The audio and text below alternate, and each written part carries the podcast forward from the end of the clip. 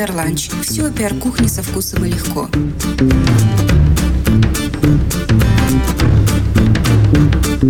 Коллеги, я поздравляю нас с преждевременным выходом из самоизоляции. Наш сегодняшний эпизод носит название «Назад в будущее», и это не случайно, потому что сегодня будем говорить о том, какие изменения произошли в пиар-агентствах за время пандемии и коронакризиса, с какими потерями агентствам удалось выйти из этой ситуации и за счет каких решений оптимизировать бизнес. Открывает нашу беседу Евгения Скобелева, генеральный директор агентства Грейлинг в России. Жень, вот у вас изменения произошли глобальные вообще? Были ли сокращения может быть, пересмотра модели бизнеса. Но на самом деле, как таковых, у нас изменений практически не было, за исключением одного. У нас ровно в процессе вот этого вот карантина на глобальном уровне произошел делистинг с лондонской фондовой биржи, потому что нас приобрел Международный инвестиционный фонд. Вот. И Это хорошо или плохо для вас? Ну, мы пока не поняли.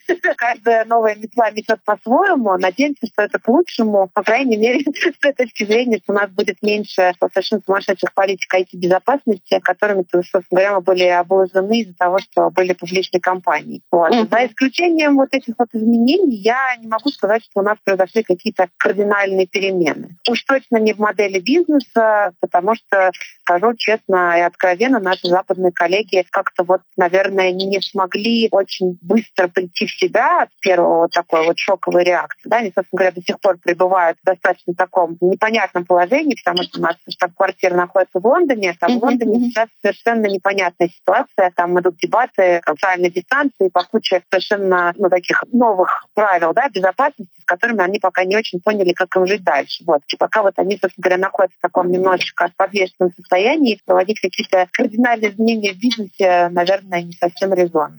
А что касается российского офиса, то я не могу сказать, что у нас совершились какие-то перемены. Мы не сокращали людей абсолютно. У нас единственное, что были усечены, естественно, отменены все бюджеты на маркетинг и на какие-то корпоративные мероприятия. Оффлайновые, да?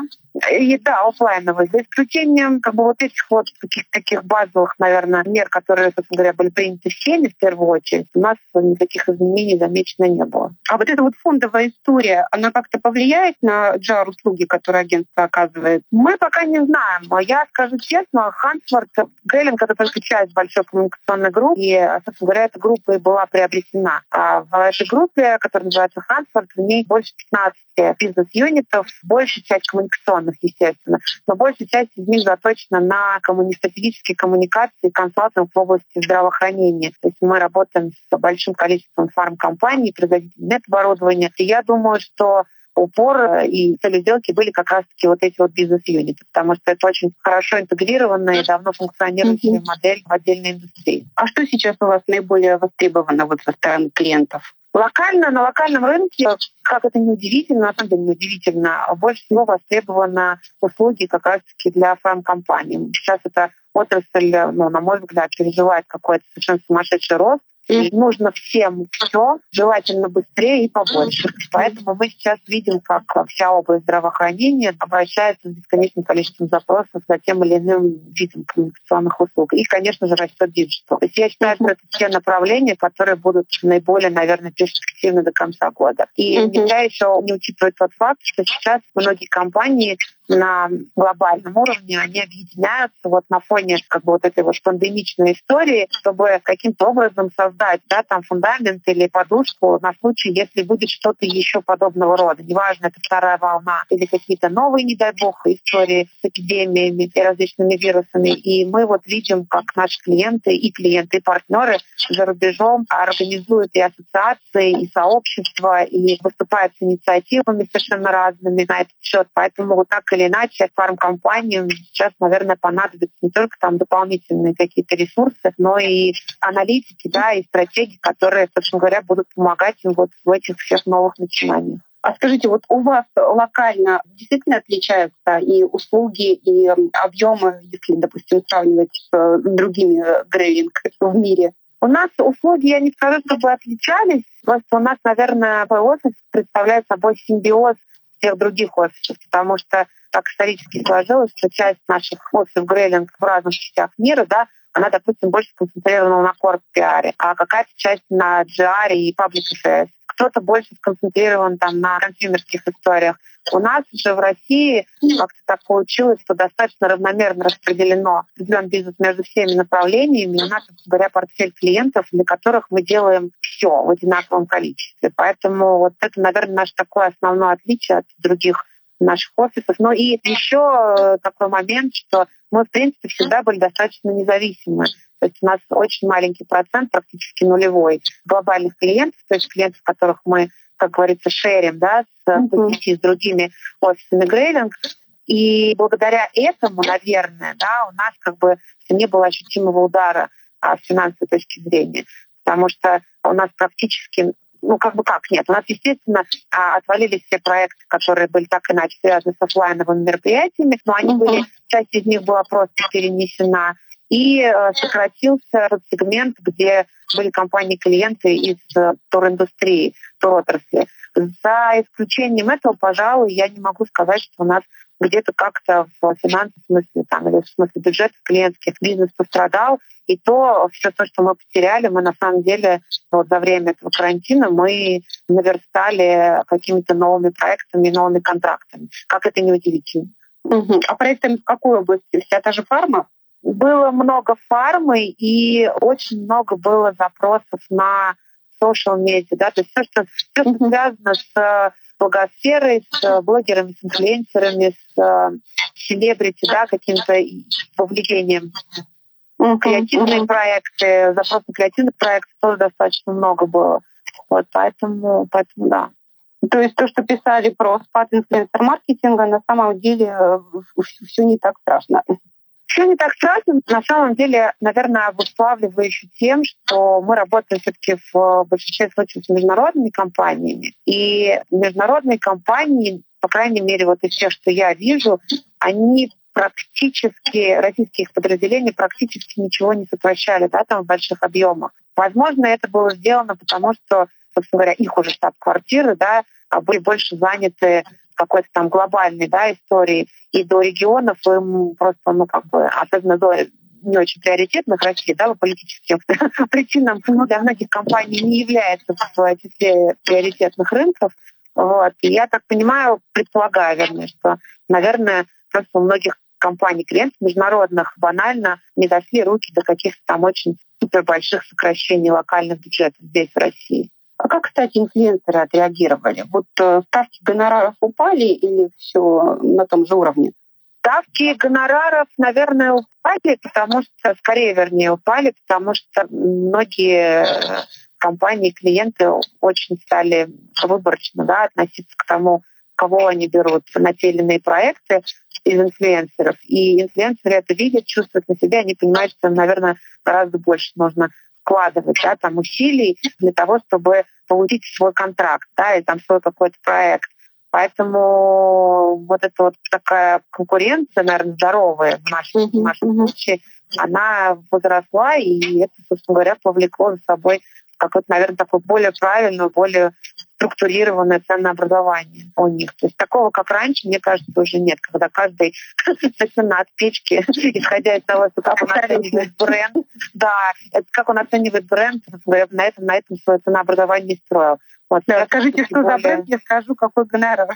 Именно, именно, именно, да. Вот такого сейчас не услышать. И потом приятно осознавать, на самом деле, что вот произошел некий такой отсев, да, и ну, люди, которые, наверное, были не очень ответственны, да, не несли какую-то там супер ответственность за то, что они делают, вот, они немножечко отсеялись. То есть произошел такой селекция, наверное, оздоровление вот этого вот, вот этой вот всей ниши.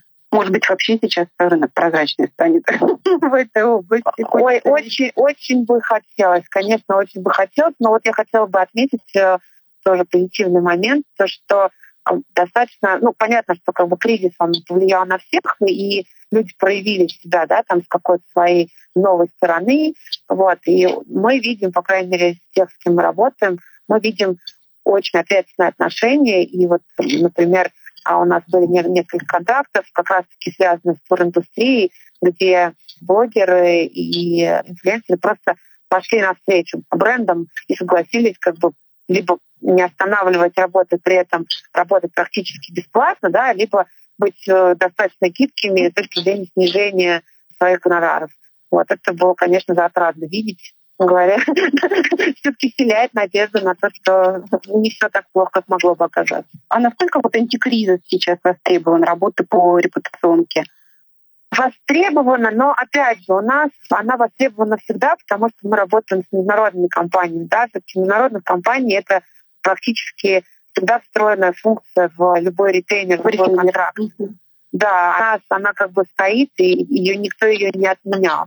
Естественно, у нас, как бы, опять же, в силу вот этой вот специфики, у нас еще есть э, миллион таких разных ограничивающих факторов, потому что это, безусловно, все политики, да, там коммуникационные, которые идут от штаб-квартиры, они учитывают еще и политическую ситуацию. Вот, и, собственно говоря, даже в антикризисных коммуникациях мы зачастую ну, ограничены да, там, в инструментарии или в, даже в банально, в банальных сообщениях, которые мы можем транслировать. То есть это даже не адаптируется под рынок? Ну, скорее наш рынок как бы обуславливает некое такое, наверное, ограничение да, для uh-huh, международных uh-huh. компаний.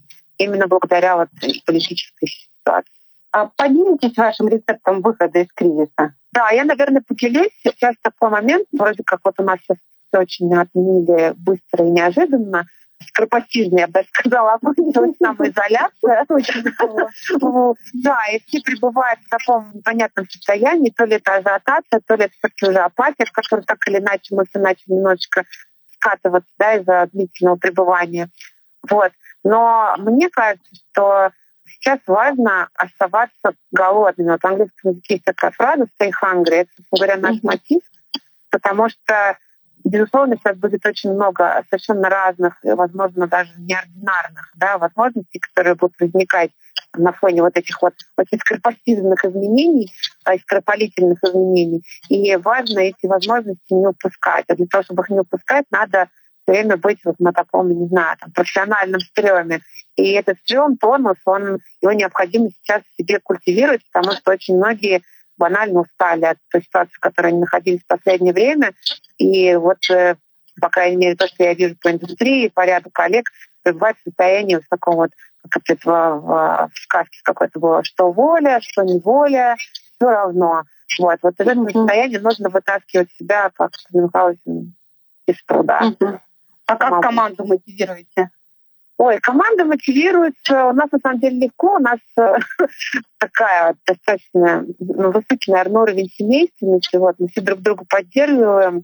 А у нас очень много как бы друзей, мы все друзья практически, мы даже себя называем зачастую Греймили, а не Грейлинг, то есть как Грейлинг меня, Грейлинг Фэмили. Вот, и мы как-то, у нас это все достаточно органично, ну, плюс мы во время карантина, во-первых, освоили очень много всего. У нас так удивительным образом получилось, что заработала наша глобальная академия, тренинг-центр, как раз в условиях карантина. И ребята, а, мои коллеги и командами, и индивидуально прошли просто какое-то совершенно сумасшедшее количество тренингов, которым нам дали возможность да, присоединиться наши западные коллеги. Вот. Ну и мы не забывали как-то развлекаться и развлекать себя вот, собственно говоря, у нас были какие-то кулинарные мастер-классы и, и турниры по покеру, и мастер-класс по покеру. Это в Зуме кулинарные мастер-классы? Кулинарные мастер-классы мы делали в Зуме, да, с э, шеф-поваром, вот, э, кто-то делал какие-то там, э, да, чизкейки и тирамису, кто-то делал еще что-то, вот. Ну, собственно говоря, у нас было очень много. Даже, даже вот организовывались сеансы группового коучинга. Поэтому мы как-то, наверное, сейчас так подготовленно вышли в это новое пространство, новое старое пространство. Евгения, спасибо большое за время, вам удачи и новых шедевров в вашей пиар-кухне. Хорошо, спасибо большое вам тоже. Друзья, я напомню, что это эпизод «Назад в будущее» подкаста «Пиар Ланч». Мы говорим о том, как пиар-агентство выходит из самоизоляции. И передаю слово Серафиме Гурова, генеральному директору и основателю креативной пиар-студии «Родня». Серафима, какие изменения произошли в вашем агентстве за время пандемии? Удалось ли штат сохранить или какие-то сокращения произошли? Да, с самого начала ситуации, когда она начала стремительно развиваться, и мы понимали, что время наступает действительно кризисное, не все можно предсказать, не все можно предвидеть, не очень понятно, как планировать работу, в том числе финансовую, всю отчетность компании. Поэтому mm-hmm. первый приоритет был сформирован на то, чтобы сохранить команду потому что наша команда — это 30 человек, и мы понимали, что любое изменение в этой структуре может повлечь за собой крайне негативные последствия. Поэтому мы предприняли все меры для того, чтобы команду сохранить и как раз-таки проявить э, максимум внимания и заботы по отношению к каждому человеку, который есть в коллективе, чтобы вот это время, uh-huh. которое достаточно непростое для многих оказалось, содержать именно стороны компании каждого отдельного человека и сделать так, чтобы этот именно эта структура, этот рабочий коллектив был сохранен. Поэтому нет, никаких сокращений у нас не было, не планировалось с самого начала, мы старались сделать все, чтобы этого избежать. При этом, безусловно, какие-то минимальные оптимизационные меры для того, чтобы как раз-таки немножко подстраховаться с финансовой точки зрения, поскольку мы действительно не знали, как будет развиваться uh-huh. второй квартал, да, то есть мы вступили в эту кризисную фазу а, в самом-самом конце первого квартала, и, соответственно, было очень важно понять, каким будет второй квартал, насколько мы сможем как бы грамотно выстроить работу внутри, выстроить работу с клиентами, принесет ли нам это адекватную прибыль, и поскольку это было непрозрачно в первое время, поскольку мы не знали, может ли случиться такая ситуация, что какая-то часть проектов будет отменена или очень существенно по срокам перенесена, что повлияло бы на финансовые результаты компании. Поэтому мы очень пристально стали заниматься финансовым планированием. То есть если раньше мы это планирование делали там,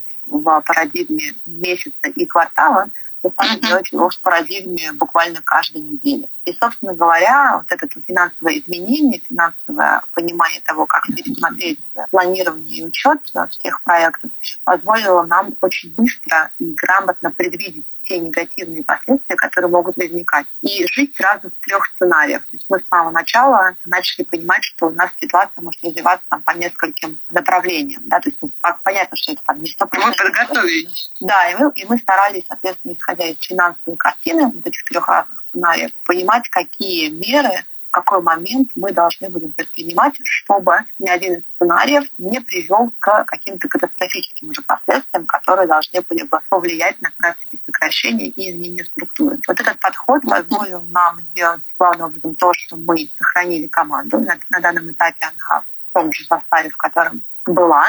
Я бы даже сказала, она чуть-чуть расширилась, потому что у нас, с одной стороны, как бы поменялся там, креативный директор прямо ровно в разгар пандемии. Там ситуация была запланирована достаточно давно, но это произошло именно в этот момент. И даже еще один человек вышел дополнительно в рамках этой ситуации. Вот, поэтому я бы сказала, что с точки зрения финансового планирования, да, многие вещи изменились, мы стали более точно и краткосрочно планированием заниматься. И это вот действительно дало свои результаты. А если говорить в цифрах, вот примерно какой процент спада произошел?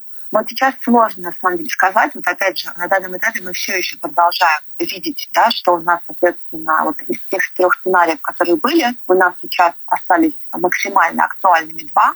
То есть один uh-huh. точно не, не реализовался, к счастью, соответственно, у нас есть два максимально актуальных сценария, и исходя из них сейчас сложно сказать точно. То есть если это будет сценарий, так скажем, более консервативный, то это будет означать, что второй квартал у нас получился где-то процентов на 10 меньше, чем прошлый год. Если сценарий все-таки будет реализован лучше, чем консервативный, то есть второй, то это будет означать, что мы закончили его лучше процентов на 5. То есть, соответственно, как бы вот, где мы будем финально находиться, мы узнаем точно только когда мы подведем финальные итоги второго квартала. Это будет наверное, первая половина июля. Вот. И, соответственно, естественно, что каждый из сценариев, он также очень существенно влияет на третий квартал. Вот тут определенности уже, конечно, чуть меньше. Опять же, да, поскольку планирование очень краткосрочное сейчас, и мы видим, что, опять же, сценарии могут быть разные, есть э, достаточно а, оптимистичные сценарии по третьему кварталу. И вот эта картинка, она вот развивается достаточно стремительно. Поэтому будем планировать. А вот эта вот традиция со стороны клиентов постоплат в нашей отрасли, она немножечко изменилась, выровнялась? Вы знаете, тут на самом деле сложно сказать так, чтобы это претендовало на какое-то рыночное явление, да, чтобы моя, мой взгляд на это, там, мой опыт можно было а, транслировать на всю индустрию. Я скажу так, что у нас а, среди клиентов, что данном случае очень хорошо, в основном крупные международные компании и действительно, это те самые компании, которые раз всегда работали только по постоплатам. 30, 60, 90 дней. Это как бы стандартные mm-hmm. постоплаты, которые у нас всегда с ними был. И в частности, эта ситуация дала нам возможность по, сейчас я скажу, по трем клиентам из нашего портфеля договориться о системе несколько другой. То есть какая-то часть клиентов могла оперативно предложить нам факторинг, что намного более удобно, чем классическая постоплата стандартная. И какая-то часть клиентов могла предложить специальную систему кредитования через банк. Не знаю точно, как эта система называется. Есть American Express, есть и Ситибанка такие программы. И вот ряд наших клиентов используют эти программы. То есть получается, что ты получаешь э, финансирование проекта не от компании, не от корпорации, а от банка, с которым есть этот трехсторонний договор. И вот по нескольким клиентам эта ситуация у нас была интегрирована как раз-таки прямо в процессе, прямо в момент. И это тоже существенно помогло, да, и выровняло, и помогло более, так сказать, э, гибко планировать наш cash flow. Это действительно существенно. Вот те клиенты, которые не смогли никаких средств альтернативных финансирования нам предложить, как факторинг или вот такие системы, как American Express, то а, здесь была немножко другая логика. Мы э, стали искать, как, собственно, всегда это делали в рамках небольшого, относительно небольшого агентства, работать постоплатами. Нас, агентство тренирует очень хорошо и учит э, планировать э, раннее закрытие проектов, раннее закрытие этапов, чтобы, соответственно, весь контракт, сколько бы он не длился, закрывался чуть ли не каждый месяц, да, там, по каким-то фрагментам проекта. И это, на самом деле, нас давно было введено, то есть без этого просто невозможно выжить и невозможно вообще что бы то ни было сделать, потому что по-другому просто, ну, то есть я даже не знаю, как это можно сделать без такого жесткого, буквально там ежедневного э, cash flow планирования, когда у тебя весь проект развивается, разделяется на фрагменты. И просто здесь мы продолжили делать это, как мы делали это всегда, просто по каким-то проектам, по каким-то клиентам, конечно, мы инициировали такие разговоры намного более, наверное, я сказала, там, ну, настойчиво, да, там как-то более конкретно. Но опять же, это, наверное, несущественное какое-то изменение. Вот действительно то, что важно, это вот, что по нескольким клиентам смогли добиться такого удобного, более удобного финансирования, чем это было обычно. Угу. А пересмотрели ли клиенты пиар-бюджета? Здесь, э, смотрите, тоже вот э, с моей позиции, да, вот за время всей этой ситуации, если мы возьмем начало активного разговора об этой ситуации и ее и, как бы, кульминация, где-то там, да, середина марта примерно. То есть в середине марта стало понятно, что пандемия как бы придет к нам тоже очень скоро, то есть она вот сейчас уже скоро, так сказать, ворвется. По-моему, 23 марта, мы 16 марта перестали да, уже быть в офисе, а раньше mm-hmm. недели, чем со страна. Соответственно, это было время, когда уже было понятно, что как бы, это уже серьезные обстоятельства. И вот в тот момент мы очень боялись, конечно, что наши проекты будут отменяться. Ну, потому что непонятно, как большие компании будут ориентироваться, как они будут планировать э, свои расходы, потому что, скорее всего, как мы полагали, они будут ждать разморозки всей этой ситуации и момента, когда люди будут как бы готовы что-то потреблять. И мы опасались, что проект будет отменяться. Но на самом деле, по итогу, к счастью сказать, у нас из всего скопа проектов, который был к тому моменту подготовлен и сейчас остается актуальным, у нас отменился только один проект. И это очень хорошая картина. При этом параллельно с этим, поскольку мы, естественно, люди творческие, так, так или иначе мы стали понимать, что кризисные времена — это возможность для того, чтобы наоборот инициировать диалог с потребителем, наоборот показывать ему свое присутствие, уделять ему внимание, поддерживать его, мы стали очень активно думать над тем, как нашему портфелю клиентов можно предложить проактивные идеи, чтобы они, соответственно, могли помочь наладить контакт с их а, потребителем, потому что он оказался в очень непростой ситуации. Да? То есть, чтобы уйти из парадигмы просто прямых продаж и как бы boosting, а, мы говорили скорее больше таких имиджевых кампаниях.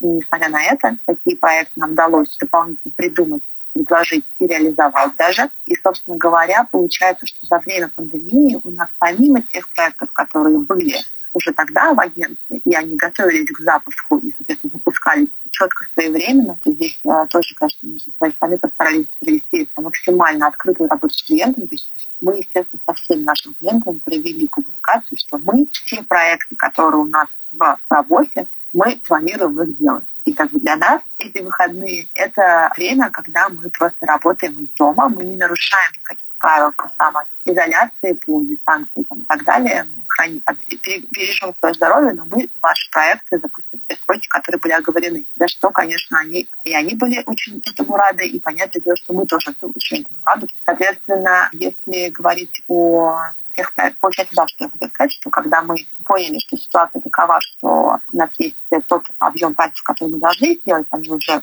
запланированы. Мы также стали очень активно инициировать дополнительные активности, что позволило нам как раз совершенно с новой стороны посмотреть либо на наш текущий портфель, либо, что важно, дополнительно привлечь совершенно новых неизвестных нам ранее хороших а, клиентов, которые мы пришли просто вот как бы проактивно, что называется, найдя контакты через нетворк. Да? То есть мы просто придумали какие-то конкретные активации, идеи, и, собственно, написали людям, которые отвечают за коммуникацию этих брендов, хочу ли там не в Фейсбуке, привет, мы родня, кстати, такая классная идея, как раз она связана с повесткой, мы знаем, как вы могли бы ей воспользоваться. То есть, на самом деле, мы придумали несколько ситуативных проектов, часть сами, часть по конкретному вопросу. Поэтому я бы сказала, что на самом деле объем работ за время а, самоизоляции, он даже существенно увеличился, потому что прибавилось то, что мы сами напридумывали. И по на текущий момент, сейчас официально, да, как бы карантин так называемый закончился, и мы понимаем, что у нас на данном этапе примерно, если ничего не путаю, три проекта, сделаны а, ситуативных в рамках самоизоляции для новых клиентов и для клиентов, которые были в нашем портфеле. Вы большие молодцы. Вот ровно месяц назад мы с вами в рамках IAB Russia и РБК Pro говорили про то, какие сервисы сейчас наиболее востребованы у клиентов. Тогда вы упомянули о креативном пиар и в основном в SMM. Что-то сейчас поменялось? Ну, на самом деле, мне кажется, что а если про нас говорить, то в основном, да, наш основной scope, основной сервис — это вот креативные коммуникации, антикризисный пиар ну, в нашем прочтении, то есть с тем, чтобы использовать повестку на благо бренда. Это, наверное, все-таки самое основное. Как бы вот если говорить про какие-то дополнительные новые сервисы, которые мы сейчас себя там открыли, и это стало востребованным для клиента. Не могу сказать, что мы смогли на этом именно конкретно как-то выстроить э, положительную финансовую модель, чтобы это прям приносило какие-то э, реальные деньги. Но то, что мы видим по общению с нашими клиентами, они очень заинтересованы в том, какую работу мы проделали в отношении такого как бы анализа тех тенденций, которые грядут. Да? То есть мы, что мы делали? Мы анализировали разные стадии развития пандемии в разных регионах мира, и исходя из того, как эта ситуация развивается, предлагали нашим клиентам такие, как сказать, презентации, дайджест материалы, которые посвящены тому, как эти потребительские предпочтения в отношении той или иной индустрии могут меняться в зависимости от стадии. И один раз а, мы делали такую большую очень презентацию про привычки, которые принесла нам самоизоляция, которые имеют тенденцию сохраниться с нами там, в ближайшие там, еще там, год или полтора. Mm-hmm. И вот э, пер, первый такой большой research, который мы сделали, мы презентовали его на встрече одному нашему клиенту, получили очень хороший отклик, и сейчас, соответственно, видим, что это актуально для целого как бы блока наших клиентов. То есть, с одной стороны, вроде бы понятно, что это достаточно такая традиционная работа, я думаю, что многие агентства это делали. Но вот мы, как я сказала, да, то есть мы, например, не увидели пока какого-то финансового value для себя, но с точки зрения налаживания отношений с клиентом, с точки зрения дополнительного образования самой команды, mm-hmm. команда занимается всем этим поиском, анализом, да, изучением этого материала. И мы видим, что вот э, то, что мы давали этот материал клиентам, это вызывает такое дополнительное доверие, что да, интерес и понимание, что на эту структуру можно рассчитывать. Если говорить про какие-то другие сервисы, конкретно которыми мы занимаемся, то, конечно, все, что касается инфлюенсеров и блогеров, они в течение всего этого времени были в рамках наших а, проектов, и в этот момент они как бы никуда не делись. И за это время очень большое количество клиентов хотело, конечно, работать с ними, потому что это то, что позволяет сделать проект достаточно оперативно и недостаточно при этом охватом. И это таких проектов было достаточно много реализовано. То есть мы, вот, э, наверное, я бы сказала так, что все, что касается креатива, все, что касается блогеров, все, что касается ситуатива, который связан с повесткой, это вот, наверное, было самое как бы основное. Другое дело, что просто никуда не деваются какие-то стандартные сервисы, то есть э, мы, естественно, в течение всего этого времени оказывали те услуги, которые мы оказывали всегда, это разработка СМИ, это разработка стратегии, то есть это никуда не делать. В то же время, вот за время пандемии, на время пандемии реализовали такой, придумали такой специальный кит, пиар-кит для эпохи перемен назвали, и там было шесть карточек, шесть инструментов, которые могут помочь бренд-команде сориентироваться и принять решение. Вот среди этих карточек, в том числе такой инструмент, как дайджест, по аналитике были такие инструменты, как быстрое анкетирование с целью выяснить, как аудитория будет воспринимать тот или иной креатив, то есть не заденет ли это чьи-то чувства, не будет ли это понято неверно. И вот а, мы видим, что тоже к этому киту был достаточно большой интерес, если мы сможем впоследствии, когда эти проекты будут так или иначе реализованы, собрать какую-то единую структуру, чтобы показать, как это работало, какие этого были результаты, я думаю, что мы сможем это сделать. То есть это тоже было такое хорошее подспорье, которое мы придумали прямо в этот момент. В середине апреля мы эту штуку запустили. Ну, по сути, аналитики стало больше сейчас. Да, намного больше. Вот это, да, это очень корректное замечание, намного больше, потому что, да, ты и дополнительно тратишь время на проверку своих коммуникационных гипотез, ты тратишь дополнительное время на то, чтобы оценить, как то или иное сообщение воспринимает аудитория, и для этого есть, собственно необходимые там, цифровые инструменты, которые помогают это быстро сделать. То есть, да, я бы сказала, что здесь существенно такой шаг произошел, то есть наша медиа-аналитик, я думаю, ее работа тоже, во-первых, стала для нас э, невероятно ценной, во-вторых, мне кажется, она тоже перегружена по транслации, чем до этого. Выживать как доп. услугу просто уже. Какие ниши пиар-рынка вы оцениваете как наиболее перспективные? Ну, так, если оптимистично смотреть до конца года. Мне кажется, смотрите, что вот все, что касается внутренних коммуникаций, все, что касается, опять же, внешних коммуникаций, давайте там их поделим и на корпоративные коммуникации, и на маркетинговые коммуникации, и на антикризисные коммуникации. Честно говоря, у меня такое ощущение, что все эти направления для деятельности будут супер актуальны. Почему? Потому что кризис доверия просто колоссальный. То есть, соответственно, люди а, ждут от любого медиа, а, и бренд тоже, безусловно, является медиа, любой информации, которая может э, вдохновить, поддержать, развлечь. И мне кажется, что это никуда не денется еще какое-то количество времени. Другое дело, что помимо там, пандемии, мы же, естественно, имеем еще экономический кризис, по крайней мере, про наш надо говорить. И вот как эта ситуация будет развиваться, вот здесь совсем непонятно. То есть если говорить про там, дальнейшие периоды, там, четвертый квартал, например, да, всегда очень активное время, потому что подготовка к Новому году и там, прочие другие праздники, то, соответственно, здесь сейчас не очень понятно, как вот в контексте новой а, экономической реальности те услуги, uh-huh. которые мне как коммуникатору кажутся необходимы, потому что маркетинговая коммуникация, антикризисные коммуникации, корпоративные, внутренние коммуникации, все это имеет просто невероятную сейчас ценность. Что это как бы, без этих коммуникаций просто невозможно. То есть бизнесу нужно доносить решения как до команды своей внутри. Эти решения могут быть совершенно непопулярными, поэтому донести их без коммуникаторов просто невозможно. Бизнесу нужно формировать и отвечать на запросы аудитории, которые могут меняться. Эти запросы аудитории нужно, а, выявить, определить, и на них нужно дать ответ. Соответственно, это все, что связано с работой стороны мар- а, бренда, маркетинга и внешней коммуникации.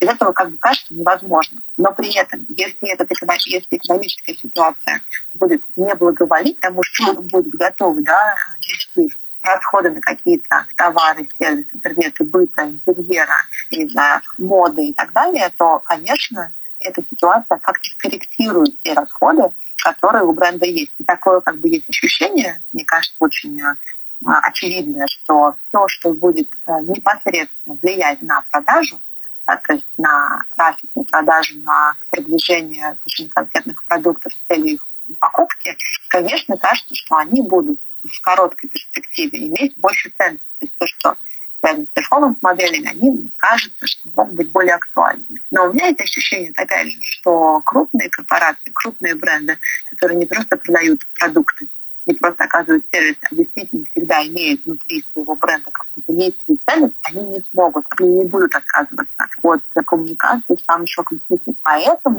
есть некая такая позитивная, да, не консервативное ожидание, что эта ситуация повлияет не негативно, то есть не будет уменьшения расходов, несмотря на сложные времена. Но естественно, я а, могу здесь ошибаться, потому что как конкретно будет выглядеть там, экономическое потребление и вообще возможность населения, это будет сказываться на принимаемых решениях внутри корпорации. Поделитесь вашим рецептом выхода из кризиса.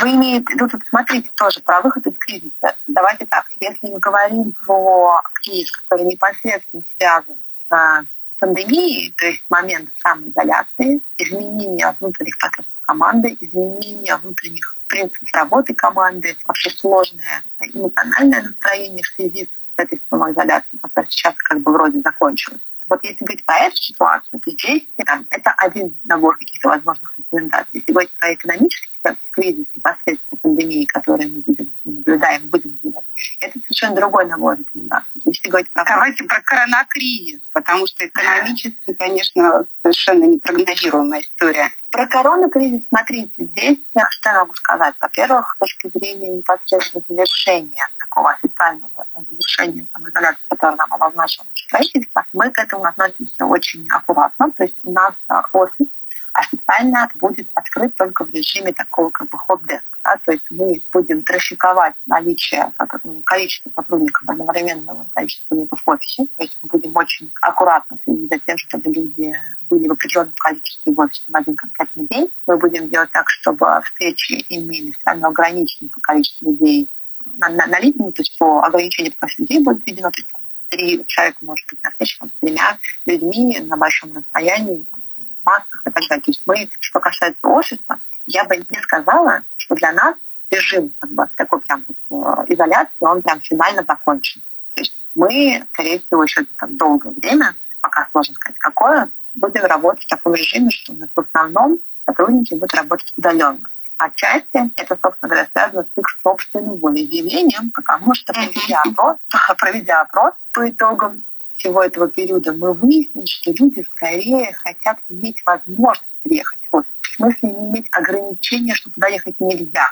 Но при этом такого страстного горения ехать туда и быть там всю неделю не, э, практически никто не выразил. И это очень крутое, на самом деле, наблюдение, поэтому выходить мы будем медленно из самого традиционного э, периода. Это точно очень аккуратно и с ценностью сохранения качество жизни, здоровья, настроения своих сотрудников. То есть мы будем транслировать, это мероприятие еще только состоится, где мы официально объявим всю нашу логику по этому поводу, все необходимые инструкции, но общий посыл будет в основном про то, что мы призываем быть очень аккуратными, бдительными. И почему? Это очень понятная ситуация, потому что мы очень боимся, что сейчас э, после того, как нам всем официально разрешили, мы боимся, что у нас какое-то количество людей может просто начать вести активную социальную жизнь, офисную жизнь, соответственно, начать... И придет вторая волна. Да, то есть если наш коллектив, э, все остальные люди кругом начнут массово болеть снова, да, то есть будут какие-то проблемы внутри коллектива с количеством людей, которые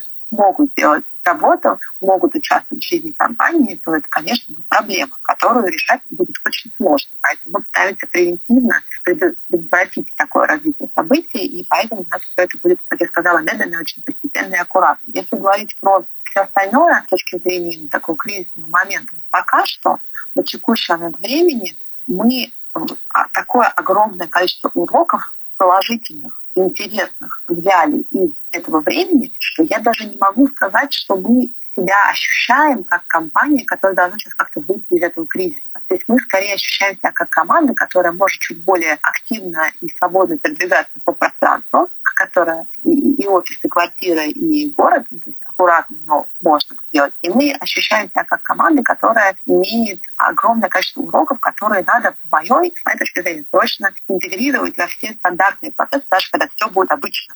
Мне кажется, что это необычное время, оно придало много интересного. И поэтому я думаю так, что самое основное, наверное, самый основной набор рекомендаций, которые я могу дать, это то, что то, как мы это время пережили, это то, что мы сделали всю ставку на команду, и я уверена, что таких компаний очень много. И эти компании, наверное, сейчас чувствуют себя намного лучше, чем те, которые бюджет из какой-то массовой паники и истерики начали людей там, не знаю, сокращать и как-то с ними там расставаться. Uh-huh. Поскольку мы эту ставку со своей точки зрения сделали, мы чувствуем себя достаточно уверенно, мы надеемся, что наши сотрудники чувствуют поддержку в лице нашей компании и доверяют нам так же, как нам раньше, или даже еще больше. Мы надеемся, что все те инициативы, которые мы сделали для наших клиентов, они дают свой результат и сегодня, и дадут его завтра, потому что есть ряд клиентов, которые, например, уже на осень нам обозначил, что у нас есть преференция по бюджету, которую они будут готовы выделить.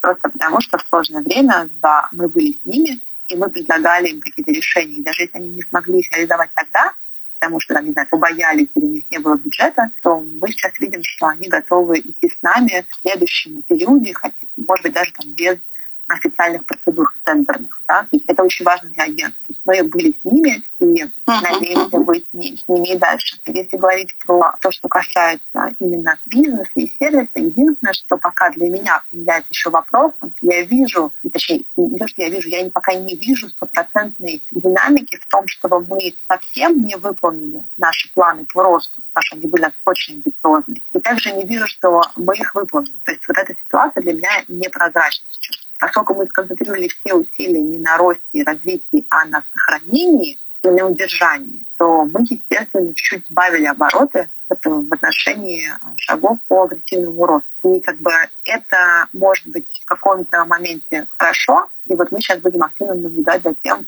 можем ли мы это наверстать остаток времени, можем мы приблизиться да, в какой-то степени к тому плану, который у нас на самом деле был. Потому что пока что мы видим, что мы идем бы просто вот, да, на сохранение, но это не uh-huh. И нам это, конечно, не нравится. А, но при этом, понимая ситуацию на рынке, там, читая новости про то, там, кто закрывается, кто уходит, кто больше не работает, кто кого распускает, мы понимаем, что все равно эта ситуация для нас позитивнее. Поэтому мне кажется, что надо выходить из этого пандемического кризиса аккуратно и очень внимательно проанализировать все те положительные стороны, ну и, конечно, негативные, э, которые вы почувствовали. Мне кажется, здесь нужно и с сотрудниками поговорить, чему они научились за это время, и с руководителями поговорить, каким методом кризисного управления коллективом стрессовой ситуации они научились. Потому что, по-моему, это офигительная школа. Вот у меня такое ощущение, что в эти три месяца я прошла какой-то, не курс экстремального управления курс экстремального вождения. То есть я чувствую, что я научилась очень многому. Я практически на самом уверена, что это ощущение, его можно разложить по полочкам. То есть прям конкретно вытащить эти уроки, и, собственно, мы этой работой займемся в самое ближайшее время и будем транслировать эти уроки на всю команду и, и упаковать вообще в тулкиты для рынка. Да, да, да. Может быть, может быть и так, да. Вполне. Здорово. Спасибо, Серафима. Да, вам спасибо. Вы слушаете PR Ланч, а я передаю микрофон генеральному директору агентства PR-партнер Ине Анисимовой. Инна, какие изменения произошли в вашем агентстве за время пандемии? Может быть, сокращения какие-то случились или пересмотрели модель бизнеса? Мы перевели на короткую рабочую неделю тех людей, у которых не было нагрузки. В первую очередь это офис-менеджер агентства, а также это бухгалтер, в которой, в принципе, не было никаких первичных документов, чтобы их в 1С носить. И, конечно же, мы перевели наш клининг э, на так называемый стоп, да, то есть прекратили mm-hmm. с ними работать, там, потому что они у нас на аутсорсинге, клининговая компания. Вот. То, что касается ивента дела, наибольшее, конечно, сокращение нагрузки произошло у них, и поэтому мы придумали такие штуки делать, как онлайн-марафоны, для того, чтобы команду ивента не сокращать, а сохранить в агентстве. Марафон для клиентов имеется в виду? Это марафоны открытые, это онлайн-марафоны обучающие, они идут в открытом формате, в них можно участвовать в Зуме, чаты у нас в Телеграме, и это платные марафоны, то есть они по Инстаграму, по копирайтингу, по пиару, по продвижению. В первом марафоне участвовало 135 человек, то есть это, в принципе, ребята просто с рынка, которым интересно развиваться и которые хотят прокачать свои навыки, пока мы находились вот в этой самой изоляции. Вот мы придумали эти марафоны, стали их делать двунедельные марафоны, то есть они идут 10 дней, с понедельника по пятницу, и идут прямые эфиры, потом есть там домашние задания. Вот мы это придумали для того, чтобы нагрузка хоть какая-то была у ивентчиков. Плюс мы предложили ивенты для наших клиентов. Те, кто планировали с нами сделать ивенты офлайн, мы предложили их сделать онлайн. В частности, у нас компания Platformix купила онлайн-квиз. Также мы для компании Estima Керамика провели огромный онлайн-ивент на 1300 человек. Одновременно было в подключении больше 600 человек. То есть, ну вот попробовали таким образом, да, офлайн перевести онлайн. Ну, конечно, большая часть клиентов не перешла. То есть они сказали, что давайте мы потом как-нибудь там сделаем эти офлайн ивенты ну, проведем их осенью, или, может быть, э, даже в декабре, в ноябре. Ну, то есть... А пересмотрели ли клиенты пиар-бюджета? Какой-то спад произошел у вас 5% или как? У нас произошел спад в апреле на 5%. В мае мы пока на 10% выросли предварительно. Дело в том, что мы не только пиаром занимаемся, также клиенты проводят через нас некоторые рекламные бюджеты, размещения в медиа. И каждый раз мы должны подсчитывать нашу реальную прибыль, да, не только смотреть на оборот, но и смотреть на угу. то, какая реальная прибыль. А она становится понятна тогда, когда есть все закрывающие документы, все акты, счета, фактуры и так далее. Поэтому предварительные данные у нас такие, что за апрель мы упали на 5%, а за май 10% выросли. По июню пока у нас все ровно. Вот. Но мы видим, что сейчас спрос восстанавливается, то есть мы видим, что лидов стало больше, то есть потенциальных клиентов, запросов стало больше. Примерно сейчас мы возвращаемся к февралю месяцу, вот по числу запросов, которые мы получаем. А что запрашивают сейчас клиенты? Клиенты запрашивают social медиа, то есть менеджмент в социальных сетях, например, много запросов на ведение ТикТока, потому что клиенты понимают, что через пять лет аудитория ТикТока вырастет и станет покупать. Также uh-huh. у нас есть запросы на антикризисный пиар, то есть на папки антикризисного реагирования, но это связано с тем, что э, во времена пандемии да, многие не подготовились. Например, у нас была на обслуживании сеть кофеин, и ребята просто даже не знали, что делать, потому что им пришлось закрыть все практически кофейни, там у них больше 90 кофеин было, осталось работать только 7, и они работали на вынос. То есть на самом деле клиентам было не очень понятно, когда особенно глобальные бренды, у которых не разработана локальная папка антикризисного реагирования, да, им тоже не очень было понятно, что им делать. То есть, например, чайники стоили 12 тысяч рублей, стали стоить 20 тысяч рублей, да. Как быть из-за курса... Ну, как коммуницировать это? Угу. Да, как это коммуницировать, потому что целевая аудитория становится совершенно другой. То есть на 12 тысяч рублей целевую, целевая аудитория была одна, а за 20 тысяч рублей уже другая. Да? Непонятно тоже, как это все ну, быстро поменять, именно с точки зрения key messages да, в медиа и в соцмедиа. А какие ниши пиар-рынка вы оцениваете сейчас как наиболее перспективные? Мы увидели, что хорошо идут те ниши, где люди смогли перестроить свои бизнес-процессы. Например, вот все говорят о том, что вырос э, и рынок онлайн-игр, всяких библиотек, да, но да, mm-hmm. это факт. Но вместе с тем некоторые, допустим, ребята, которые занимались фитнесом, они вроде бы перешли также онлайн, и у них также есть рост. То есть, грубо говоря, те, кто смогли свои бизнес-процессы перестроить, они и, получается, перестроили соответствующий маркетинг. А некоторые остались, как сидели, да, сидят, выжидают, говорят, сейчас, может быть, через три месяца посидим, четыре месяца посидим. Но вот здесь вопрос такой, что если ты, допустим, ты фитнес-клуб, да, ты четыре месяца своими клиентами не общался, а твои клиенты uh-huh. хотят тренироваться, ты для них онлайн-программы не запустил, ничего не сделал. Здесь вопрос, к, к тебе через четыре месяца клиенты вернутся, либо они за это время привыкнут, да, говорят, что там привычка 21 один день вырабатывается, либо они привыкнут с кем-то другим уже общаться, работать, э, тренироваться у кого-то другого, и к тебе не вернутся, а останутся с тем, с кем они были во времена пандемии. Абсолютно. Поделитесь вашим рецептом выхода из кризиса. У нас как такового рецепта нет. То есть поскольку у нас свое помещение, у нас не было вопросов с арендой, мы просто остались теми клиентами, которые у нас были, те клиенты, которые ушли. Mm-hmm. Мы постарались нагрузку на ребят э, ну, на, перераспределить внутри агентства, то есть нагрузку на ребят выровнять. То есть, грубо говоря, те, кто у нас э, мог проводить вместо офлайн ивентов онлайн-ивенты, они их сделали. Допустим, компания АВАС, компания Аруба. Мы для них сделали онлайн пресс-конференции вместо офлайн пресс-конференции конференции. Ну и на самом деле для клиентов даже более выгодно. Но сильно проигрывает онлайн-конференция? Ну, смотрите, с точки зрения кейтеринга, да, мы также доставляем коробки с едой заранее журналистам и блогерам, которых мы приглашаем. Ну, конечно, есть такой момент, что мы не видим непосредственно реакцию журналистов, потому что, допустим, спикер выходит в прямой эфир, а журналист отключает камеру. То есть вроде бы в зуме все идет, да, но журналист камеру отключил, ты не видишь его реакцию, непонятно. То ли он там слушает, то ли он пошел там Интересно, вообще да? неинтересно. Да, никакой реакции нет, и ты не будешь, опять же, спикера прерывать. Ну, как, как это себе, это сложно себе представить, да, там говоришь, Вася Пупкин, включите микрофон или там что, включите камеру, мы посмотрим, что вы там делаете. Ну, а вот она новая цифровая этика. Да, да, да. То есть, ну и получается, что вроде бы, да, у тебя там на пресс-конференции было 25 человек, но если у кого-то из них камеры были отключены, то и не очень понятно, были ли они в реальности или нет. Ну, то есть, окей, они потом все-таки что-то публикуют, да, поэтому вроде бы и были. Спасибо, Инна. А что коллегам из отрасли пожелаете? Ой, я пожелаю нам всем быстро восстановиться, больших интересных клиентов, бюджетов, чтобы все с достоинством этот кризис пережили, чтобы у всех э, были большие успехи, которые связаны именно с клиентами. Отлично. Спасибо вам. Да, спасибо. Спасибо, Валентина. Друзья, а я напоминаю, что это подкаст «Ирландии», наш эпизод «Нас будущее», где мы обсуждаем о том, как изменился бизнес пиар-агентства во время пандемии и самоизоляции. Нашу беседу продолжает генеральный директор агентства PRT Глеб Сахара. Глеб, добрый день еще раз. Здравствуйте.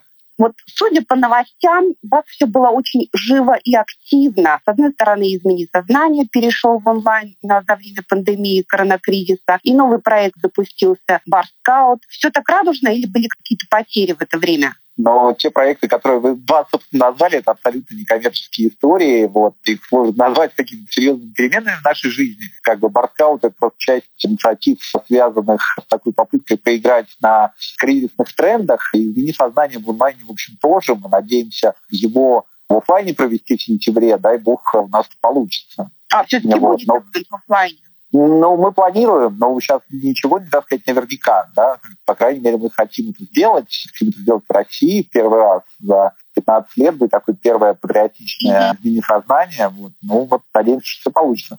Здорово. А вообще какие-то потери произошли вот за этот период? Может быть, ресурсные, может быть, вы как-то... Ну, вот смотрите, там у нас, у нас PRT и Несознание две отдельные компании, разные совершенно. Вот, в Несознание там небольшой штат, порядка восьми человек, отдел ивенты для медиаиндустрии, да. Facebook, Instagram, Publicis Group и так далее. Плюс делает наш продюсерский проект из Несознания, Digital Build там, и так далее. Вот. У них, конечно, плохо дела идут. Э, вот, к счастью, они маленькие, поэтому, в общем, могут существовать на те деньги, которые были заработаны в прошлом году. Вот у них плохо. И пиар-агентство, то есть и пиар-тедл, нам более-менее неплохо как раз, потому что, в общем, большой спектр, там большой продуктовый портфель, и вот у нас в биллингах, может быть, ивенты занимали 20%, мы как бы делали в итоге замещение, стали больше блогерских коммуникаций, делать проектов и так далее. Поэтому у нас, конечно, ну, мы потеряли пару клиентов, я надеюсь, что временно это случилось как раз ну, из э, таких пострадавших областей туризма, из ритейла, мы надеемся, что они к нам вернутся, да, потому что это как бы такие ну, потери. Никогда клиент ушел навсегда, да, когда нам проиграли тендер, а когда клиент заморозил работу с нами. Вместе с тем нам удалось выиграть какое-то количество фарм-клиентов новых, прежде всего. Поэтому ну, ситуация более-менее неплохо идет. Мы сокращений не проводили. Да. Единственное, сейчас, конечно, если вот команда теряет клиента, да, морозит клиента или уходит, там одного-двух людей приходится сокращать, что нет возможности, ну, как бы как раньше, да, или там учились какой-то новой специфике и так далее. То есть здесь приходится, конечно, ну, действовать чуть жестче, но это скорее, ну, это не назовешь сокращениями, да, в полном смысле слова. Оптимизация, скажем так. Ну, это, скажем так, просто какие-то какой-то кризисный формат, антикризисный формат там, реакции на изменения. Клиенты пересмотрели пиар-бюджеты сейчас? Насколько Смотрите, мы проводили исследование, которое на самом деле напечатало по результатам множества СМИ, включая ведомости, например, мы как раз запрашивали 50 маркетинговых директоров сотни крупнейших рекламодателей. Этот опрос проводился если я не ошибаюсь, в конце марта, в начале апреля, где-то так, в апреле, наверное, да, там как раз не было но они как раз не планировали именно пиар-бюджет сокращать, потому что они в маркетинговом сплетении не столь велики у крупных рекламодателей, а наши клиенты — это крупные рекламодатели. Да? Поэтому ну, каких-то масштабных сокращений я не заметил, там, на 30 или на 40 да, процентов но ощущаются какие-то негативные тенденции в процессе проведения тендеров, да, когда тендер объявили, провели, дальше заморозили, да, например. То есть агентство потратило свои ресурсы, там, силы, время, оплачивать сотрудников, да, а все это заморозилось. То есть я бы не сказал, что все хорошо, все как бы совсем нехорошо. Ну и, безусловно, там меньше новых тендеров да, появляется на рынке. Как я уже сказал, те, которые появляются, морозятся. То есть ну, сейчас как бы для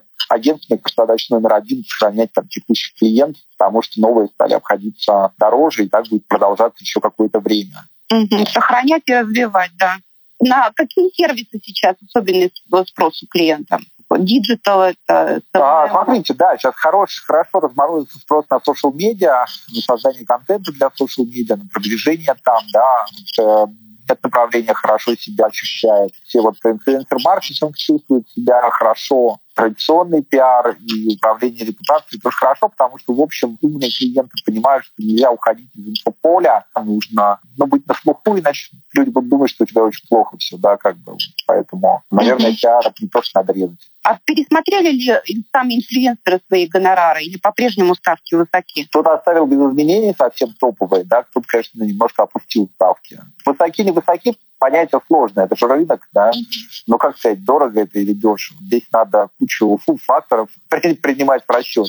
По сравнению вот. с кризисным, до коронакризисным периодом. Ну, в среднем, наверное, будет пониже, конечно, но если смотреть вот на весь рынок, то это понижение не такое большое, может быть, там 10-15%. Да, не очень существенная дефляция такая маленькая. А если вот так вот порассуждать до конца года в позитивном прогнозе, какие ниши пиар-рынка вы оцениваете как наиболее перспективные? По-прежнему все, что связано с диджиталом, все будет расти, да, потому что клиенты все равно тяготеют к анализу эффективности, которой пиару как бы не хватает, да, пока. Поэтому все, что можно перевести в конкретные четкие KPI, а главный KPI это, конечно, продажи, да, ну, допустим, не продажа, весь, весь результат, который можно загнать в общую воронку продаж, оцифровать, угу. все будет расти. То есть это, да, блогерские коммуникации, но будет расти доля вот, инфлюенсер-маркетинга по CPA модели, когда блогер там публикует какой-то промокод, да, как бы дальше можно посчитать конкретного блогера, сколько было сделано продаж. Такая модель в базе очень мощно работает и, наверное, будет набирать популярность здесь в России, да, неизбежно. То есть это переход от имиджевых инструментов к генерации продаж, к тому, чтобы все-таки как-то пытаться отчет всех имиджевых историй все-таки померить как считаете, офлайн пресс-конференции, вот эти классические традиционные, они уже все умерли или как-то что-то реабилитировали? Нет, ну почему? Они не умерли, потому что знаете, какая история? Они как раз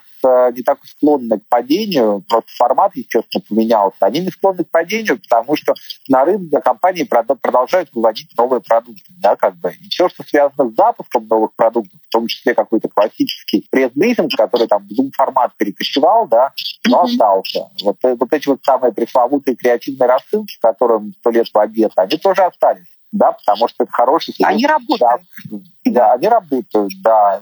Все это работает. И будет работать, потому что компании, несмотря на все пандемии, могут не выпускать новые продукты. Новые продукты выходят там по скедулу, вот четко по плану. Да, как бы. Надо выпустить новый смартфон. Вот он выходит. Его надо каким-то образом да, показать медиа, чтобы получить хороший пиар. Ну и пошли-поехали. Поэтому как раз классическим инструментом молчу газет. Что пожелаете коллегам по отрасли? Желаю не засыпать. Хорошее пожелание. Друзья, нашу беседу продолжает Андрей Баранников, генеральный директор коммуникационного агентства Spain Communications. Если я не ошибаюсь, Андрей, поправьте, в этом году агентству 30 лет. Наверное, вы все кризисы уже видели, вас ничем не удивить. Вы знаете, как выяснил, мы тоже так думали, что нас ничем не удивить. Но, как выяснилось, нас есть чем удивить, так же, как, наверное, весь остальной мир тоже удивился. Вне зависимости от того, где люди живут и чем они занимаются. Вот. Ну, а если серьезно, да, я помню, наверное, все кризисы, которые мы переживали, а индустриальные, могу сказать, что тьфу-тьфу, но все-таки этот мы mm-hmm. пока, в этом случае, переживаем легче, потому что нам не пришлось идти на сокращение персонала. У нас тьфу пока никто не болеет, тьфу повторю еще раз. Поэтому, наверное, все-таки эту ситуацию, она очень необычная, но, наверное, мы ее переживаем несколько легче, чем те кризисы, которые были раньше. Но, знаете, что интересно, вот я сегодня как раз разговаривал тоже с коллегами, мы обсуждали, как кто себя ощущает, и у всех по-разному. Мы себя ощущаем очень хорошо, потому что держим себя в тонусе. Потому что работы стало больше, прибавилось, наверное, очевидно, прибавилось отчетности в связи с тем, что мы все ушли на удаленку, поэтому нет возможности пройти по офису и быстро расспросить, а, а что ты делаешь, и так далее, и так далее. Поэтому, конечно, у нас очень много вещей мы вынуждены были формализовать в тот момент, когда мы удаленку ушли. Вот. Но чуть-чуть никто не роптал, никто не жаловался, все, в общем, восприняли, наверное, это с пониманием. Плюс сейчас, когда, ну, в общем-то, уже открывается возможность вернуться в офис, мы, опять-таки, с этим особенно не торопимся. Мы для себя определили так, что тот, кому нравится работать из дома, пусть пока работает из дома, с соблюдением, так сказать, всех мер предосторожности, а тот, кто хочет работать в офисе, опять-таки, с соблюдением всех мер предосторожности, может в офис ходить. Потому что есть и те люди, которые откровенно устали и мечтают вернуться в офис, а есть те люди, которые говорят, что нам намного комфортнее работать uh-huh. из дома, и дайте нам возможность такой формат продолжать. То есть, ну, по сути дела, мы находимся сейчас в процессе эксперимента. И как этот эксперимент закончится и чем он закончится, я, честно говоря, до конца не понимаю. Но очень интересно наблюдать за этим. Вот это точно.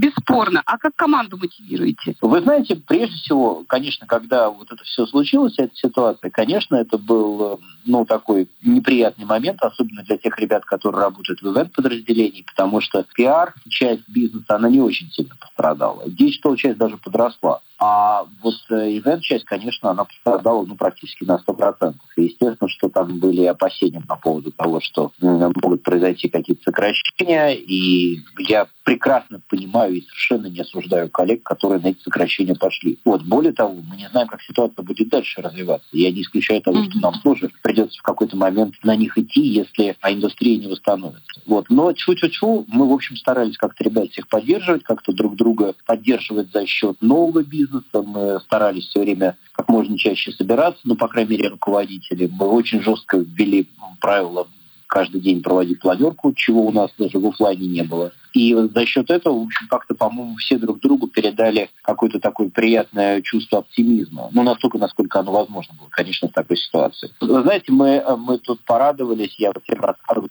у нас вообще уникальная вещь произошла в истории агентства. Вот нам хоть и 30 лет, но такого не происходило никогда. Мы выиграли уже два тендера а, в удаленке у клиентов, которых никогда в жизни не видели живьем. Но это даже не главное, что Самое главное, что они никогда не видели живьем нас. Они видели нас только в зуме. Вот, поэтому возможно, что мы там смогли как-то вот так хорошо построить эти защиты, убедить их в том, что действительно мы настолько хороши, даже не имея возможности пообщаться с нами живьем. Вот, это, конечно, любопытный очень опыт, у нас никогда такого не было. Это блестяще просто, да, учитывая все условия. Да, да. Но у нас, э, вы знаете, у нас получается так, что мы в 9 начинаем и в 9 заканчиваем в лучшем случае. То есть э, работа идет очень интенсивно, и даже приходится в выходные работать. То есть темп uh-huh. не только не снизился, он, наверное, увеличился. И, в общем-то, для всех. Но тьфу-тьфу, мы как-то сумели так э, достаточно четко, наверное, отладить механизм работы в удаленке. Все работает быстро, так сказать, там курьеры быстро передают какие-то бумажные документы, которые необходимо подписывать, так сказать, живьем, и с этим ничего нельзя поделать. Поэтому тьфу-тьфу-тьфу, в общем, наверное, можно сказать, что здесь мы mm-hmm. довольно быстро смогли адаптироваться. И некоторые адаптировались настолько хорошо, что даже не хотят из выходить. выходить. Да, совершенно верно. Да. А что на клиентской стороне произошло? Пересмотрели ли клиенты бюджеты? Сокращения ну, большие? Вы знаете, я, наверное, скажу так, что клиенты разделились на три категории. Значит, первая часть клиентов, когда все это началось, сказали, что, ребят, для нас это вообще не указ, мы продолжаем работать, как и работали, мы продолжаем ходить в офис. В частности, это касалось чиновников, ну, по крайней мере, это первые две-три недели, когда была объявлена удаленка, они продолжали ходить на работу. А некоторые... Пока высший состав не заболел? Ну, вы знаете, нет, даже, даже я знаю, я знаю тех, кто никогда не прекращал. Ну, просто в силу того, что их там деятельность, она была связана со штабом, в борьбе с э, пандемией, ну и так далее, и так далее. Поэтому честь им и хвала, они, в общем, на свой страх и риск героически отработали все это время в офисе. Естественно, что для них не было абсолютно никакой разницы их работа как продолжалась, так и продолжалась. И, соответственно, как бы и сотрудничество с агентствами тоже прекращалось. Это вот, наверное, первая часть. А вторая часть – это те, кто ушли на удаленку, но продолжили активно работать. То есть, ну, это, наверное, такие, как мы, например. И таковых, наверное, было большинство. При этом, ну, это означало то, что мы разговаривали очень много по телефону, очень много общались в Zoom. Это было время, когда очень много проходило всевозможных воркшопов и мероприятий на международном уровне, потому что вот эта вся ситуация, она действительно открыла совершенно безграничное количество возможностей, потому что то, это, то, что происходило и происходит вот сейчас, принципиально было бы невозможно в прежние времена. Mm-hmm.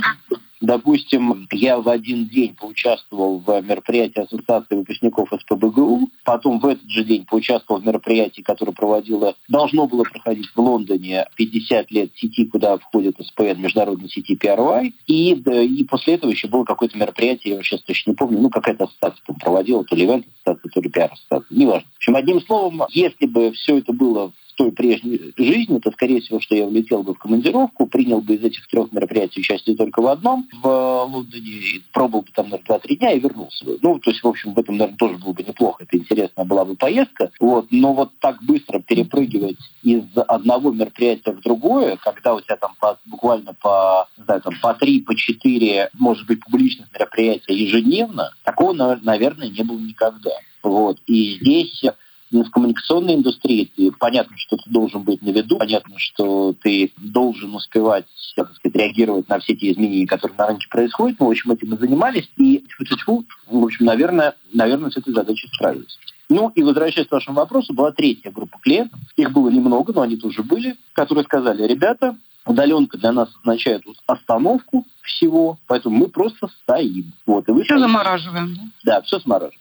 Вот. Ну, таких было, признаюсь, не очень много, но они тоже были, наверное, процентов 10 в общей сложности. Ну вот, а в процентах это примерно какой спад произошел за счет э, того, что ивент отвалился, вот э, этот третий а... клиентов заморозился? Ну, вы знаете, если говорить вот о нашем агентстве, то у нас ивент составлял всегда в среднем порядка 40% оборота. Ну вот считайте, что 40% оборота мы потеряли. То есть, ну как, он не окончательно потерян. Эти деньги, они заморожены. А вот что с ними будет происходить, разморозятся они в этом даже не разморозятся. Это зависит даже не только как вы понимаете, от нас это вообще мало зависит, это не всегда зависит от клиентов. Это во многом еще зависит от того, как будет развиваться вообще вся ситуация с пандемией и какие решения будут приниматься на уровне законодателей. Потому что сейчас просто, как вы понимаете, мы эти мероприятия даже проводить не можем. Даже горячо любимый всеми нами Балтийский уикенд мы на сегодняшний день ничего не отменяем. Это 10-11 сентября. У нас как стоял этот срок, так и стоит. Мы на этой неделе начинаем продажи. Вот. Но при этом мы понимаем, что, так сказать, там,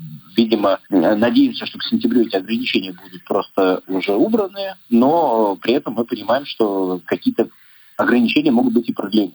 С, с, с этим надеемся, что это практически очень долго. Как здорово. Болтик будет все-таки.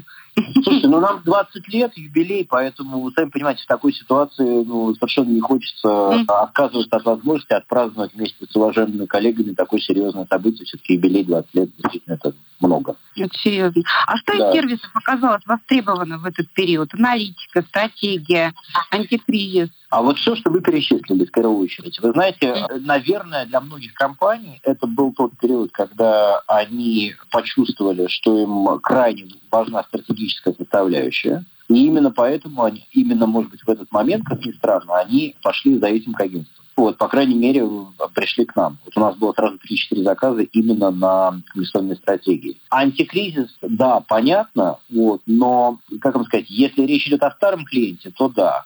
А приходить с антикризисной компанией к агентству, которого ты не знаешь, и у тебя даже нет возможности с ними по-человечески познакомиться, довольно рискованно. Поэтому скорее вот такого рода вещи их скорее бы оставили in-house. Очень востребовано было и до, и, естественно, и во время пандемии сейчас. Очень востребовано все, что связано с социальными сетями, телеграм-каналами и так далее, и так далее. То есть вот это очевидно совершенно, что, наверное, самый сейчас популярный запрос, и мы очень активно работали именно в этом направлении в период удаленки. Поделитесь вашим рецептом выхода из кризиса. Вы знаете, наверное, мой рецепт следующий, что вне зависимости от ситуации надо просто, ну, как сказать, с оптимизмом смотреть в будущее. Понятно, что будет непросто. Понятно, что рецессия мировой экономики и восстановление мировой экономики после такого удара займет не один год. И это касается и мировых транс транснациональных компаний, это касается и национального бизнеса, это касается, естественно, а в рамках всего этого это касается российского бизнеса. Вот. Но другой вопрос, что, знаете, вот любое время перемен, оно, безусловно, имеет там свою положительную сторону. В чем оно заключается? Мы сегодня как раз это тоже обсуждали. Вот сегодня было подведение итогов рейтинга Топком, и как раз ведущий задавал вопрос относительно того, а как вот вы себя ощущаете сейчас на рынке, как вы, вот вы с людьми сейчас общаетесь.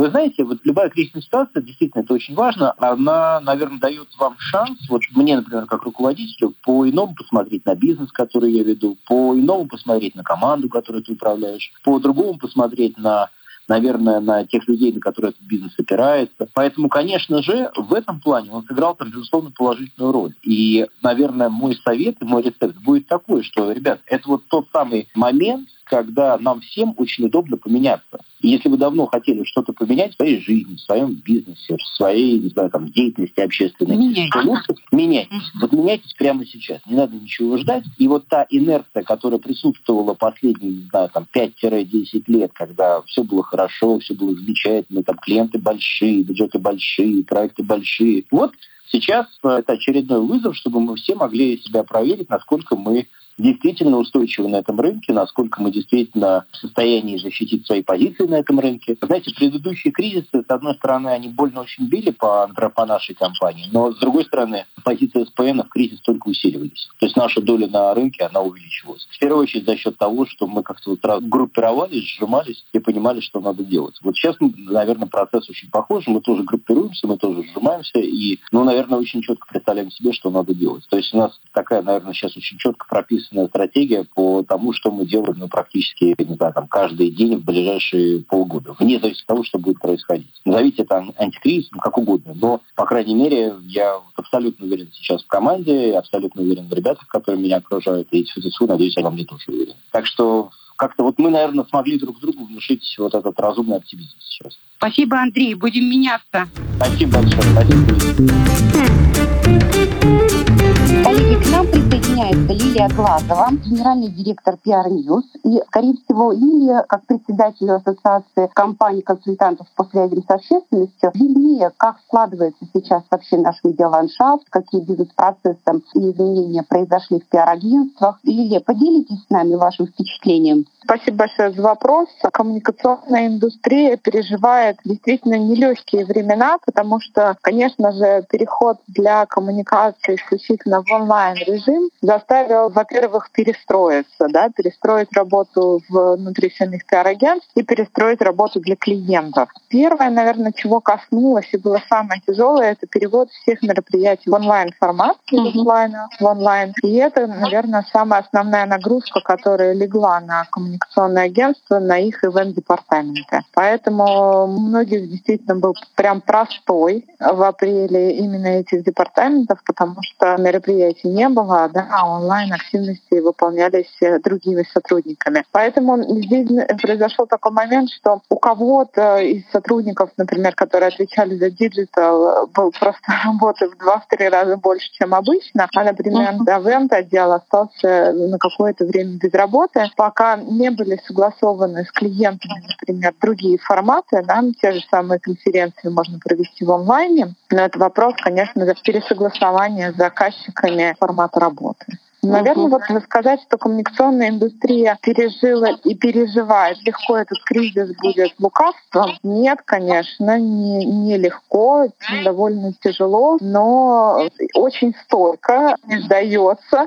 И наоборот, мне кажется, это, это не зря креативная индустрия, в которой действительно очень интересные люди работают, да, и поэтому, конечно, у всех возникают очень разные идеи, как с этим кризисом справиться, какой даже какой плюс для себя получить из этой ситуации. А вам в PR News удалось э, сохранить команду или какие-то все-таки были сокращения, реструктуризация?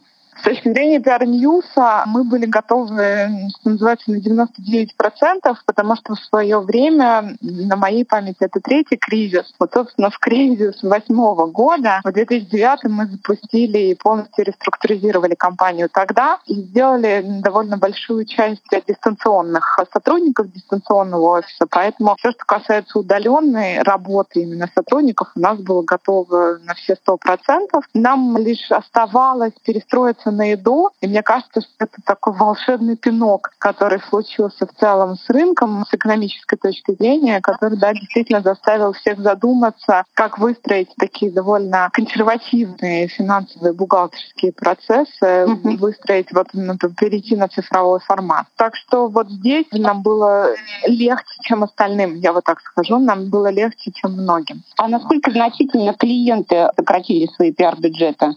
Клиенты, могу вот ответить как со стороны, будучи председателем МАКОС, да, так и со стороны Перньюса. Конечно же, в первую очередь мы почувствовали все э, уход клиентов туристической отрасли, авиаотрасли, да, все, что связано вообще там с передвижениями, переездами, перелетами, путешествиями. Все коснулось, как я уже сказала, ивентов, мероприятий, да, все клиенты, которые были завязаны на вот такие разовые проекты, разовые мероприятия, которые многие из них перенеслись на следующий год, да, например, там отмена Питерского экономического форума. Поэтому э, разные идут оценки на данный момент представителей агентств. Кто-то говорит в два раза потеря дохода, да, кто-то говорит на 20-30 процентов. Мы, могу сказать, за апрель потеряли 2-3 проекта, и да, для нас это было, ну, не скажу, что значительно, но, конечно, не очень приятно. Нужно, да, да, не очень заметно, скажем так, вот так. Для нас это было заметно, да, и поэтому, конечно, вот что с точки, с точки зрения Пернюса мы получили такой эффект. Но тут важно сказать, что у монеты две стороны. Параллельно с этим не остановился деловой процесс, и проходили, и до сих пор проходят, организуются тендеры да, государственных компаний. Будучи, да, опять-таки в этом цифровом формате, можно принимать в них участие. В частности, там, наша компания, мы приняли участие в нескольких тендерах, выиграли. Да, то есть если закрывается дверь, где-то остается открытым окно. Так что, вот, наверное, это да, время поиска новых возможностей.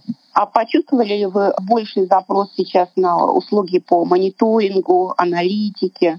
Мы почувствовали запрос, я называю это ситуативная аналитика, когда mm-hmm. важно было именно в моменте разобраться, что происходит и как реагировать. Да? То есть к нам обращались клиенты, которые хотели выполнять, как им коммуницировать с государством, или удалось ли им выстроить новые государственные ну, отношения с государством, чтобы восприятие, так будет правильно сказать, mm-hmm. восприятие этих отношений в медиа среде, да, поэтому в медиаполе. Поэтому вот за такими, за такими продуктами к нам обращались. И да, конечно, конечно, есть заказчики, которые готовы проводить сейчас опросы целевой аудитории для того, чтобы тоже понять, что, что происходит с их аудиторией, потому что мы все-таки да, пробыли на карантине не, не одну и не две недели, это довольно продолжительный процесс, конечно же, менялись какие-то предпочтения, ожидания аудитории. Поэтому могу сказать, что, знаете, в кризис самыми востребованными услугами всегда являются антикризис и консалтинг. Вот, uh-huh. Поэтому в случае аналитики она довольно близка вот все-таки к этой консалтинговой сфере коммуникационных услуг, поэтому какой-то всплеск именно такую ситуативную аналитику да, был. А если вот так порассуждать в позитивном прогнозе, какие вы ниши пиар-рынка вы оцениваете как наиболее перспективные до конца года? Как наиболее перспективным, мне кажется,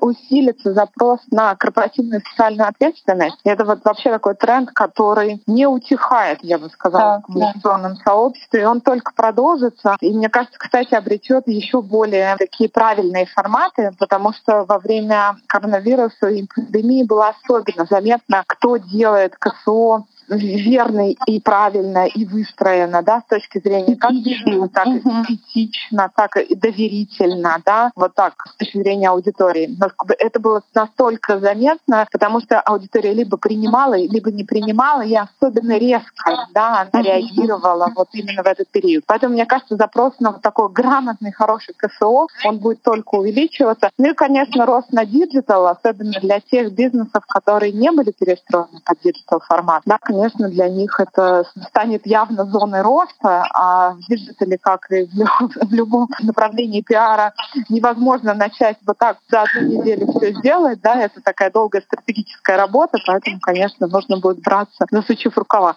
Поделитесь вашим рецептом выхода из кризиса. С точки зрения выхода из кризиса, выходить надо плавно, спокойно, не торопясь. В плане имеется в виду выстраивание процессов, да, обратно, потому что важный момент у людей появился страх и как у наших, там, например, клиентов, потребителей, так и у наших сотрудников, такой абсолютно человеческий животный страх. Да? Они долго сидели, не должны были ни с кем коммуницировать, ни к чему не прикасаться. Да? И вот этот страх, конечно, потребуется время, чтобы он ушел. Поэтому, мне кажется, там, с точки зрения сотрудников важны будут мероприятия, вот такая забота о них для того, чтобы им было спокойно выйти, да, и плюс второй момент уверенность в завтрашнем дне, потому что все понимают, что экономически это тяжелая ситуация, и, конечно, каждый из сотрудников, я думаю, будет оценивать агентство, в котором он работает, да, на прочность, на прочность выжило, не выжило, да, и как, как он себя в нем будет чувствовать. Поэтому вот, наверное, вот такой с точки зрения плавный выход, потому что даже по клиентам кто-то уже вышел, кто-то еще нет, да, и с кем-то ты продолжаешь коммуницировать в Zoom, а с кем-то ты уже предполагается офлайн встречи, да, то есть надо будет подстраиваться, как всегда, для коммуникатора вот это важное качество быстрое реагирование. Необходимо будет опять, так же как и в кризис, угу. быстро, быстро реагировать, адаптироваться на изменяющуюся среду. Вот если как раз говорить там про наше агентство, про PR News, про нашу компанию, мы как раз во время карантина запустили телеграм-канал и во время же карантина провели свой онлайн-интенсив. Да, и то, и другое мы точно будем продолжать. Да, вот, например, тот урок, который мы вынесли для себя из кризиса, и то, что мы принесем в дальнейшем. Что коллегам из отрасли хотелось бы пожелать?